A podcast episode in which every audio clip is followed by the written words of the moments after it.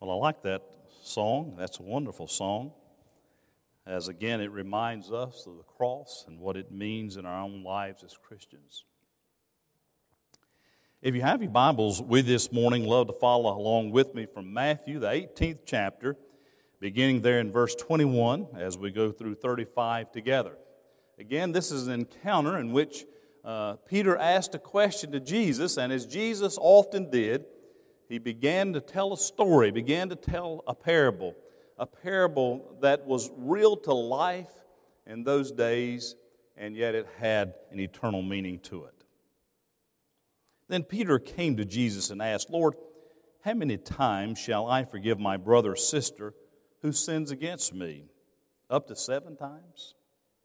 And Jesus answered, I tell you, not seven times, but seventy seven times. Therefore, the kingdom of heaven is like a king who wanted to settle accounts with his servants. As he began the settlement, a man who owned, owed him 10,000 bags of gold was brought to him. Since he was not able to pay the master, ordered that he and his wife and children and all that he had be sold to repay the debt. At this, the servant fell on his knees before him. Be patient with me, he begged and I will pay back everything. And the servant's master took pity on him, canceled the debt, and let him go.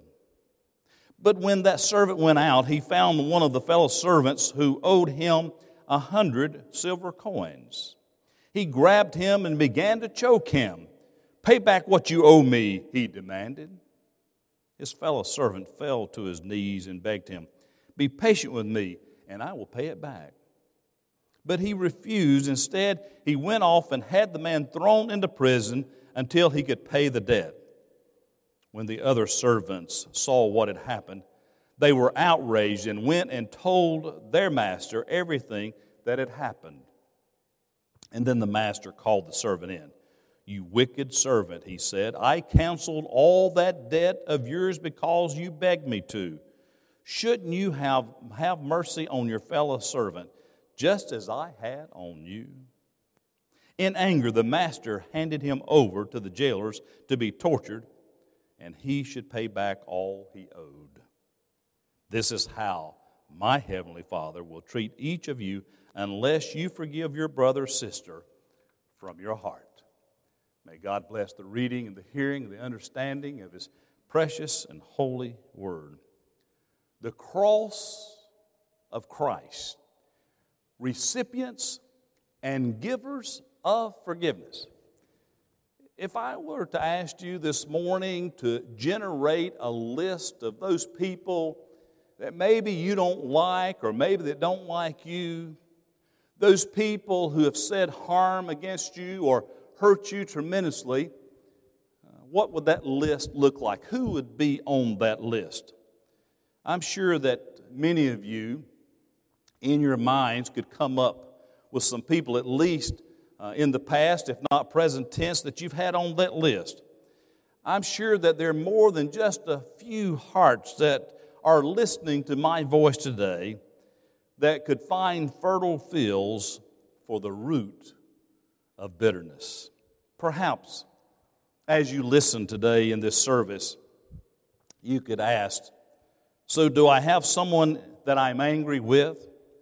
So, to have someone that I'm holding a grudge against, or maybe for some time, or someone that has done wrong to me, has personally hurt me, and I've never forgiven them, you may say, So what?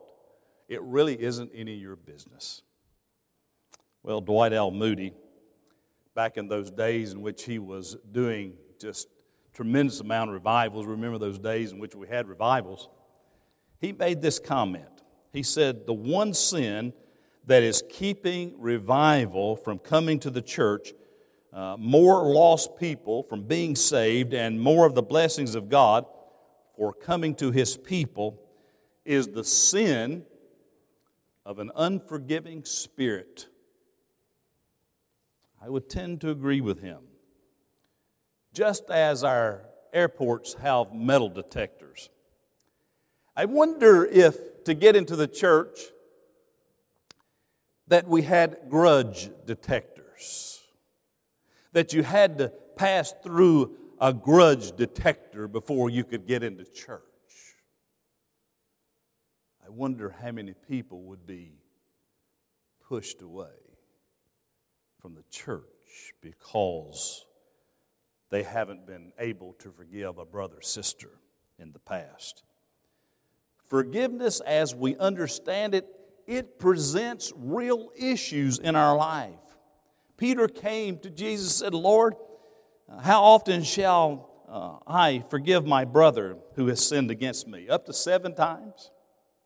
Now, the problem with forgiveness is this forgiveness deals with real sins in our life. You see, forgiveness has to deal with some of the most unpleasant things that we as human beings have to encounter. Somebody has hurt you. Somebody has done wrong to you. You know what it feels like. Maybe it happened this past week or this past year, or maybe it happened 25 years ago. You know what it feels like to be hurt and to be wronged by somebody. We're not talking about overlooking some type of behavior that is justified by some type of excuse, but forgiveness deals with real sin. If the behavior that forgiveness deals with can be excused, then maybe it doesn't need to be forgiven at all. It simply needs to be accepted. But the reason why forgiveness is so difficult is because it deals with the inexcusable, the unacceptable, and the unforgettable. It sticks in our minds, it delves into our hearts. We feel that pain, we feel that jolt in our lives.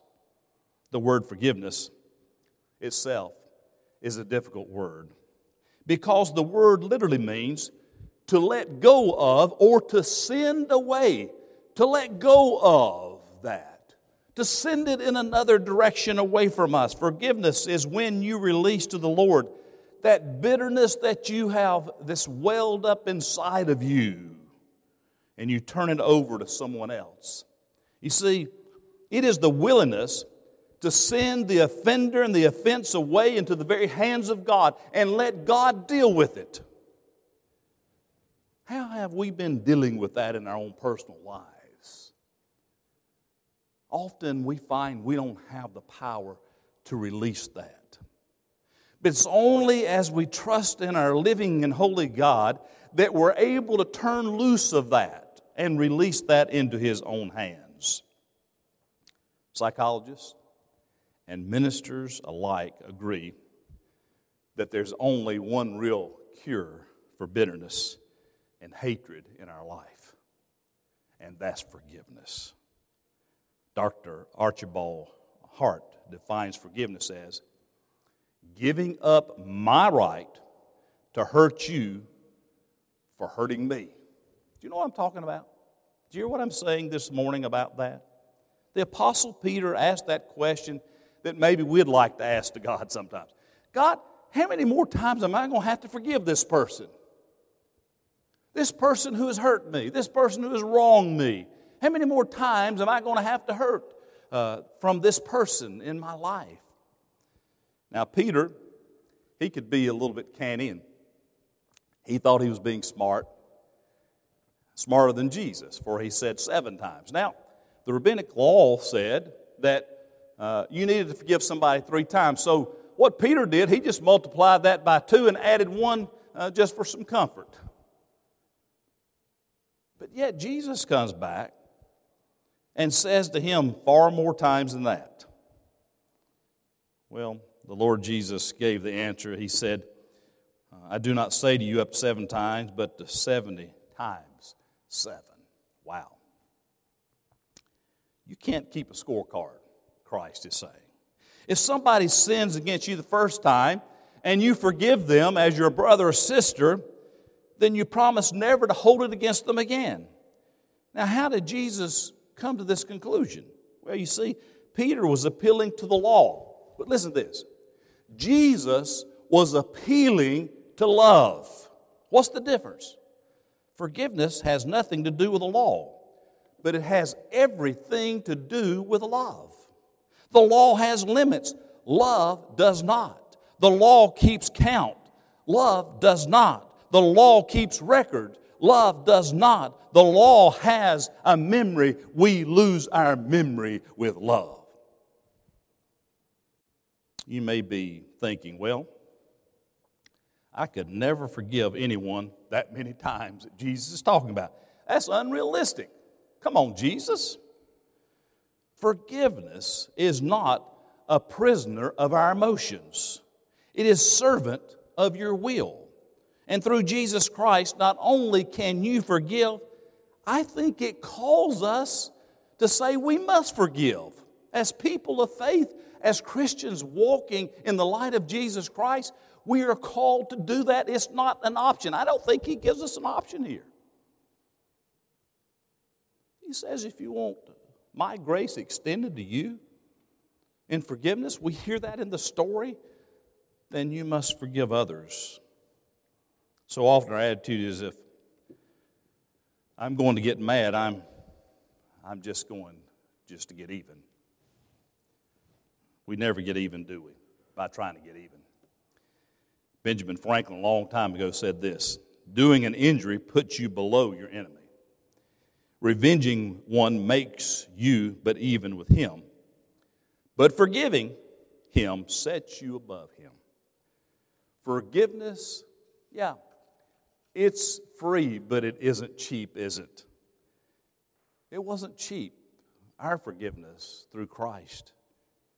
You see, real forgiveness, Jesus tells us in the parable, is that we must understand that, first of all, uh, for us to forgive, that we know that we've been forgiven.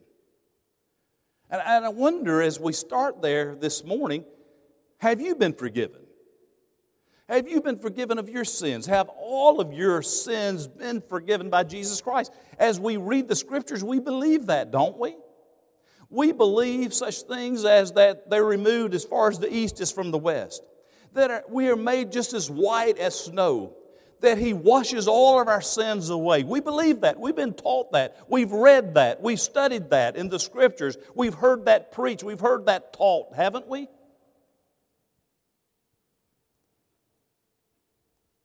Forgiveness is free, but it's not cheap.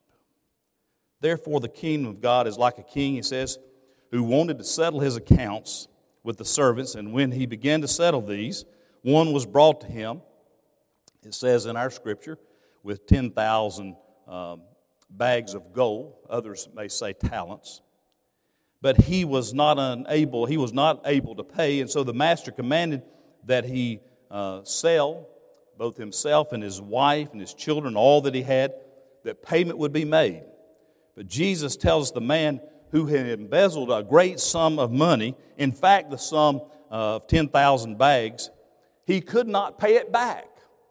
Uh, for we are told in the scriptures that the entire tax on Galilee for one year was 200 bags of gold.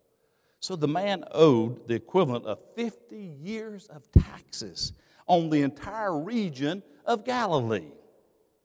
Now, that would roughly be about $9 million in today's world. We couldn't pay it back either, could we? I don't think most of us could pay it back. So it was a free gift. It was an unpayable debt. This was absolutely no way this man could gather this amount of money. The debt represents our sin, and our sin we find is unpayable debt, isn't it? No matter how hard you work, how good you may be, you can never pay back the debt of sin that we owe to God. Forgiveness is full, not partial. Please hear that. The servant therefore fell down and saying, Master, have patience with me, and I will pay you all. And then the master of that servant was moved with compassion and released him and forgave him all of his debt. All of his debt. Now, this is what the king did. He took that debt and he turned it into a loan. In other words, he realized that the money had been embezzled, but considered it a loan and then he forgave the loan. You know, that's exactly what the Lord Jesus Christ did on the cross. He took all of the debts that we owed, took all of the sins that we owed, and He forgave us, didn't He? He forgave all of it.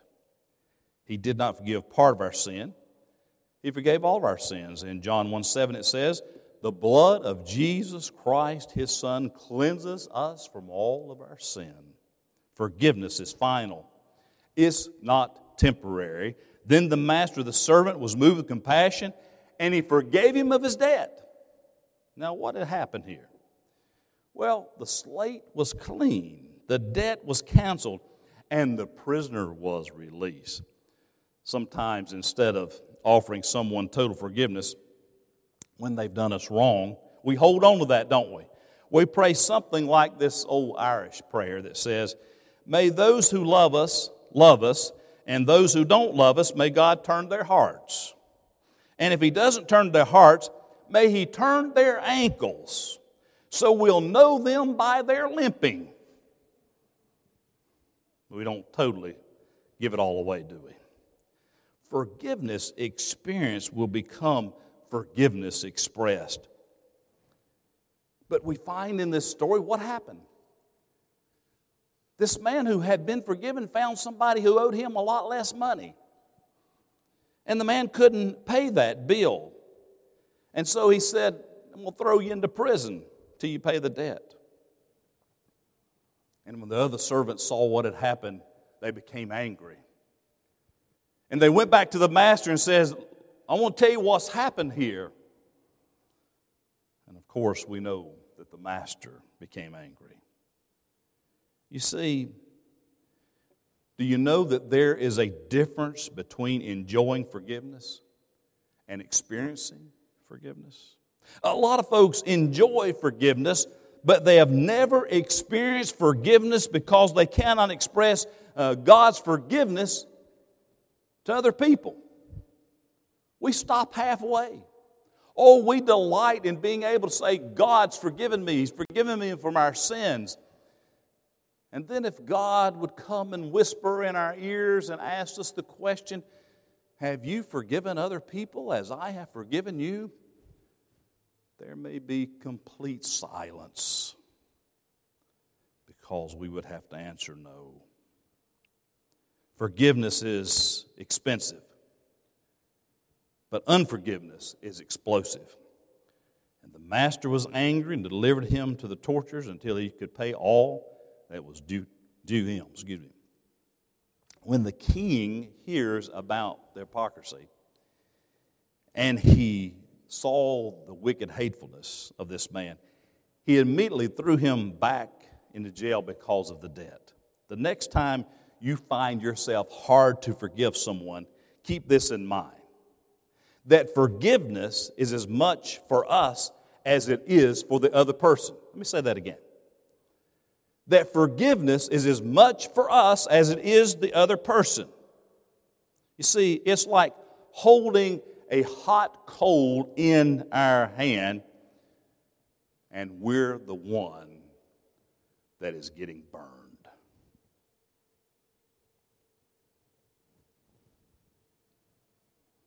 Don't miss the fact that this man thrown back in prison, it was his own fault. There are many of us today who are in prison with the bars of our own bitterness. I want to tell you a couple stories that mean something to me and I think illustrate this whole issue of forgiveness. One of them involves Dr. Norman Vincent Peale, who was preaching one morning, and when he got through, this well dressed, young, nice looking lady came up to him and says, Dr. Peale, I need to talk to you for a minute. And he said, Sure. He said, What is it I can help you with? He said, Well, I have this problem. You see,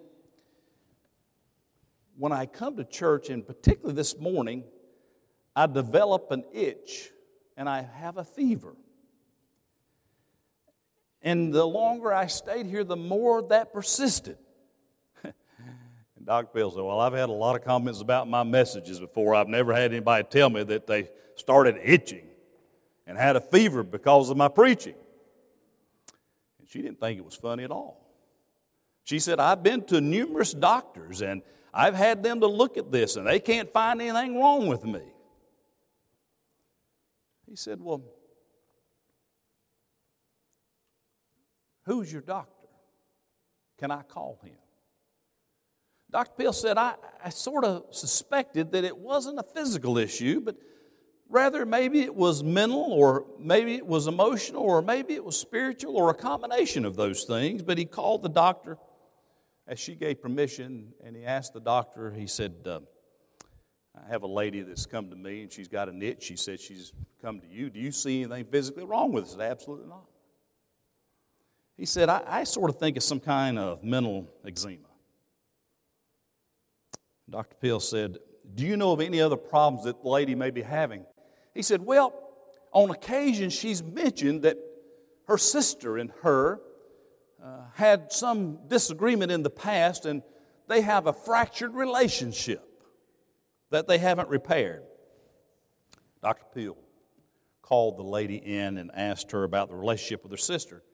She said, Yeah, years before, uh, we had this disagreement over the estate, selling dad's estate. And it was pretty rough. And, and I decided that time that I would never speak to her again in my life. Dr. Peale said, Do you love Jesus? And she said, Yes. And he said, Do you think that Jesus ever hated anybody? And she said, No, sir. And he said, Then do you believe with the help of God that you can overcome this hatred in your heart? And she said, Yes, Dr. Peale, I know that with the help of Jesus that I can overcome this hate. And he said, Then you need to do what I'm going to tell you to do right now. Tell God that you're sorry for your sin and ask Him to take that hate away from your heart. And she did that. And then he said, Now, uh, I want you to tell God that you love your sister and that you've forgiven her for the things that she's wronged you for. Dr. Peale said she hesitated and then she started crying and she said this. Dr. Peale, she really, said she really didn't do me wrong. It's all built up in my mind. She's really the sweetest person on earth, and I've been such a fool. And Dr. Peale said, Now, you need to tell Jesus, with his help, that you're going to forgive your sister and that you're going to remove all of this hatred from your heart. And she said, I will. And then he said this What's your sister's telephone number? And she gave that number to Dr. Peale and said, Well, I'm going to call her and you're going to talk to her. And he dialed the number and she said, I can't talk to her. Dr. Peale said, Yeah, you're going to talk to her. And the lady hesitated for a moment, then she simply said, Sister, I love you. Would you please forgive me? And both of those sisters began to cry and to weep over the phone. And a relationship was there mended. And Dr. Peale said when she hung up the phone for the first time in four years, the itching was gone and so was the fever. What doctors and medicine and psychiatry and pills could not do, forgiveness was able to do. Do you hear what I'm saying this morning? You can be theologically straight and morally upright. But if you do not have a forgiving spirit, you are spiritually bankrupt. I want to tell you one other story that moved me. It's by a guy by the name of Rusty Woomer. He was in South Carolina getting ready for the electric chair. He had committed a terrible crime as he had gone into a convenience store, and there was a lady there by the name of Della Sellers. Rusty was high on drugs and alcohol, and he came in there to rob the store, but he kidnapped her, took her to the woods, shot and killed her, and now he was in prison for it. But while in prison, he encountered Jesus and had a transformation that occurred in his life as he accepted Christ as his personal Lord and Savior. But he didn't have total peace. There was something still in his life that was missing. He had asked for forgiveness from the family and others that he had harmed. He had looked for a sign from his brother, from her brother, that he had been forgiven. And then one day, a plain white envelope was slid underneath his cell door. And he trembled when he saw what the address was, for it was her brother, Lee Hewitt, Della's Summers' younger brother. And this is what the letter said from the brother For years I have hated you with all of my heart. I could have killed you for what you did to my sister. I only regretted that you were in prison because I couldn't get to you. But I spent time in jail myself 56 times over the years I've been in prison. I too felt failure. But then I became a Christian. And the more that I learned about being a Christian, the more that I knew that I had to forgive you. I didn't want to, but I got to where I couldn't even pray the Lord's Prayer. Forgive us our sins as we forgive those who sin against us. He said, It made me so mad. Now I had to forgive you. Now the ball was in my court. I prayed about it, and God has done a miracle in my heart. I forgive you. We are brothers in Christ. I love you. My friends, there's only one way that that happens. It's where two people's lives intersect at the cross of Jesus Christ. None of us, on our own strength and abilities, can overcome such great hurt and disappointment and sadness. We've all been hurt, haven't we? my gracious, with the onslaught of social media, we can all be culprits and victims of that if we're not careful. We've had people to say and do things of harm against us that we've pledged in our heart, I'll never get over that and I'll never forgive that person. They've hurt me. But I'm telling you, the scriptures tell us something different.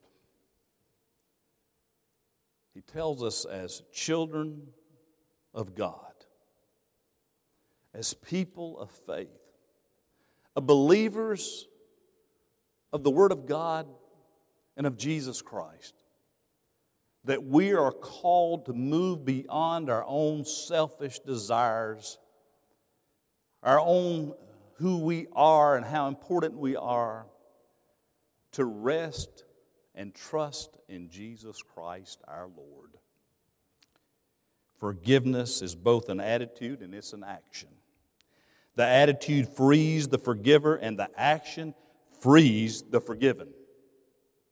We sometimes cannot forgive because we really have not experienced our own forgiveness through Jesus Christ. It says to me that if we forgive someone, maybe we need to commit these three things. Commit that you will not use it against that person again in the future. Secondly, that you'll not spend all of your time and all of your energy talking about them. You may say they really deserve it, but you're not going to spend all your time and energy doing that anymore and also commit that you will not dwell on it yourself. How many times has somebody said a word of harm against you, taken action against you? And boy, we just keep spinning it and spinning it around and around in our brains and in our heart. And sometimes we even lose touch of what really happened. It's become bigger and greater than we ever imagined. But if we really are sincere about this whole thing of forgiveness, and I know this morning how difficult a subject this is. For I have talked to hundreds of people about this very subject. And it's not just secondary knowledge, I've had firsthand knowledge of this. I've had these experiences too. And I know how difficult it is.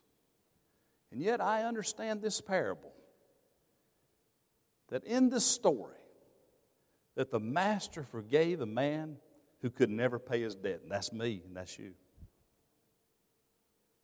Then we turn around with just a piddling of money owed to us, and we're going to hold somebody bondage and captive and in slavery.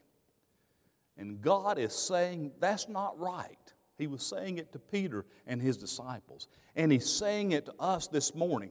That's not right. And it doesn't work that way. And we're called to a higher level of competency, of commitment, of devotion, of loyalty to Jesus Christ.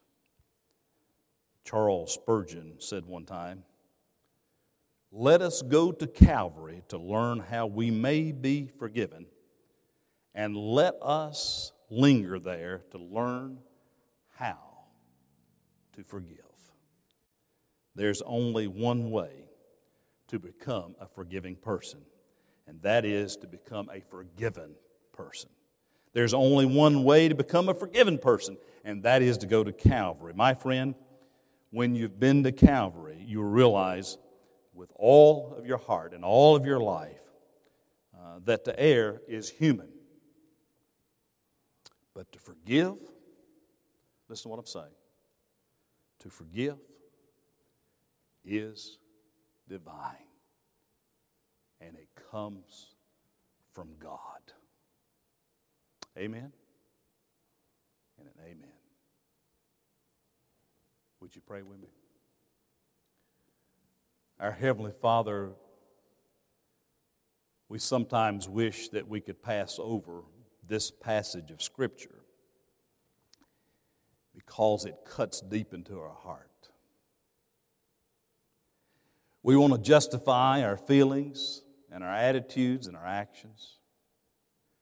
We won't say it's okay to be that way because we didn't deserve what we got. But Lord, you have forgiven us. One sin, two sins, a hundred sins? No, you forgave us from all of our sins. And Whereas we're not perfected yet and we're not God, we're called to be godly. And we're called to be Christ like. And we're called not to hold on to grudges and hardness of heart and bitterness and an unforgiving spirit. Help us, O oh Lord, to trust in you, to pray with you that you will help us to move through this for it's holding us back from being the people of God that you would have us to be. Cleanse us, O Lord, make us whole again. For us, in the precious name of Jesus Christ, our Lord and Savior, we make this prayer. Amen. May God bless you as a result of you being with us. I hope that you've heard the voice of God and that you don't leave it in your seat or in your room or in your house or in your gathering place. But you would let that live within you today and every day this week, and that you'd give some real consideration. And what is God asking you to do with this passage of Scripture this morning? And I hope that you'll do something transformational, reconciling yourself not only to God, but to our fellow man. It's the right thing to do, it's the godly thing to do. Now, next week, those who are watching live, you're going to have to get up earlier if you're going to watch us live. It's 8:30 next week. And I can hear some oohing and awing even from where I am right now. But we'll have an 8:30 service here at the church and a 10:30 service. Love to have you here. I think this will be a safe place for you to come, and I hope that uh, you bring your mask and you certainly pay attention to where you sit. And we'll have ushers outside for you and be delighted to see you. As I've said before, many of you have never worshiped in our new place. And this would be a great Sunday, Palm Sunday, as Jesus rode in to the town on that donkey as King of Kings and Lord of Lords. What a great time to come back to church during this Easter season as we celebrate a resurrected Christ, not one who is still in the grave. So may God bless you until we meet again, and we hope the Lord will protect you and watch over you. Amen. Thank you.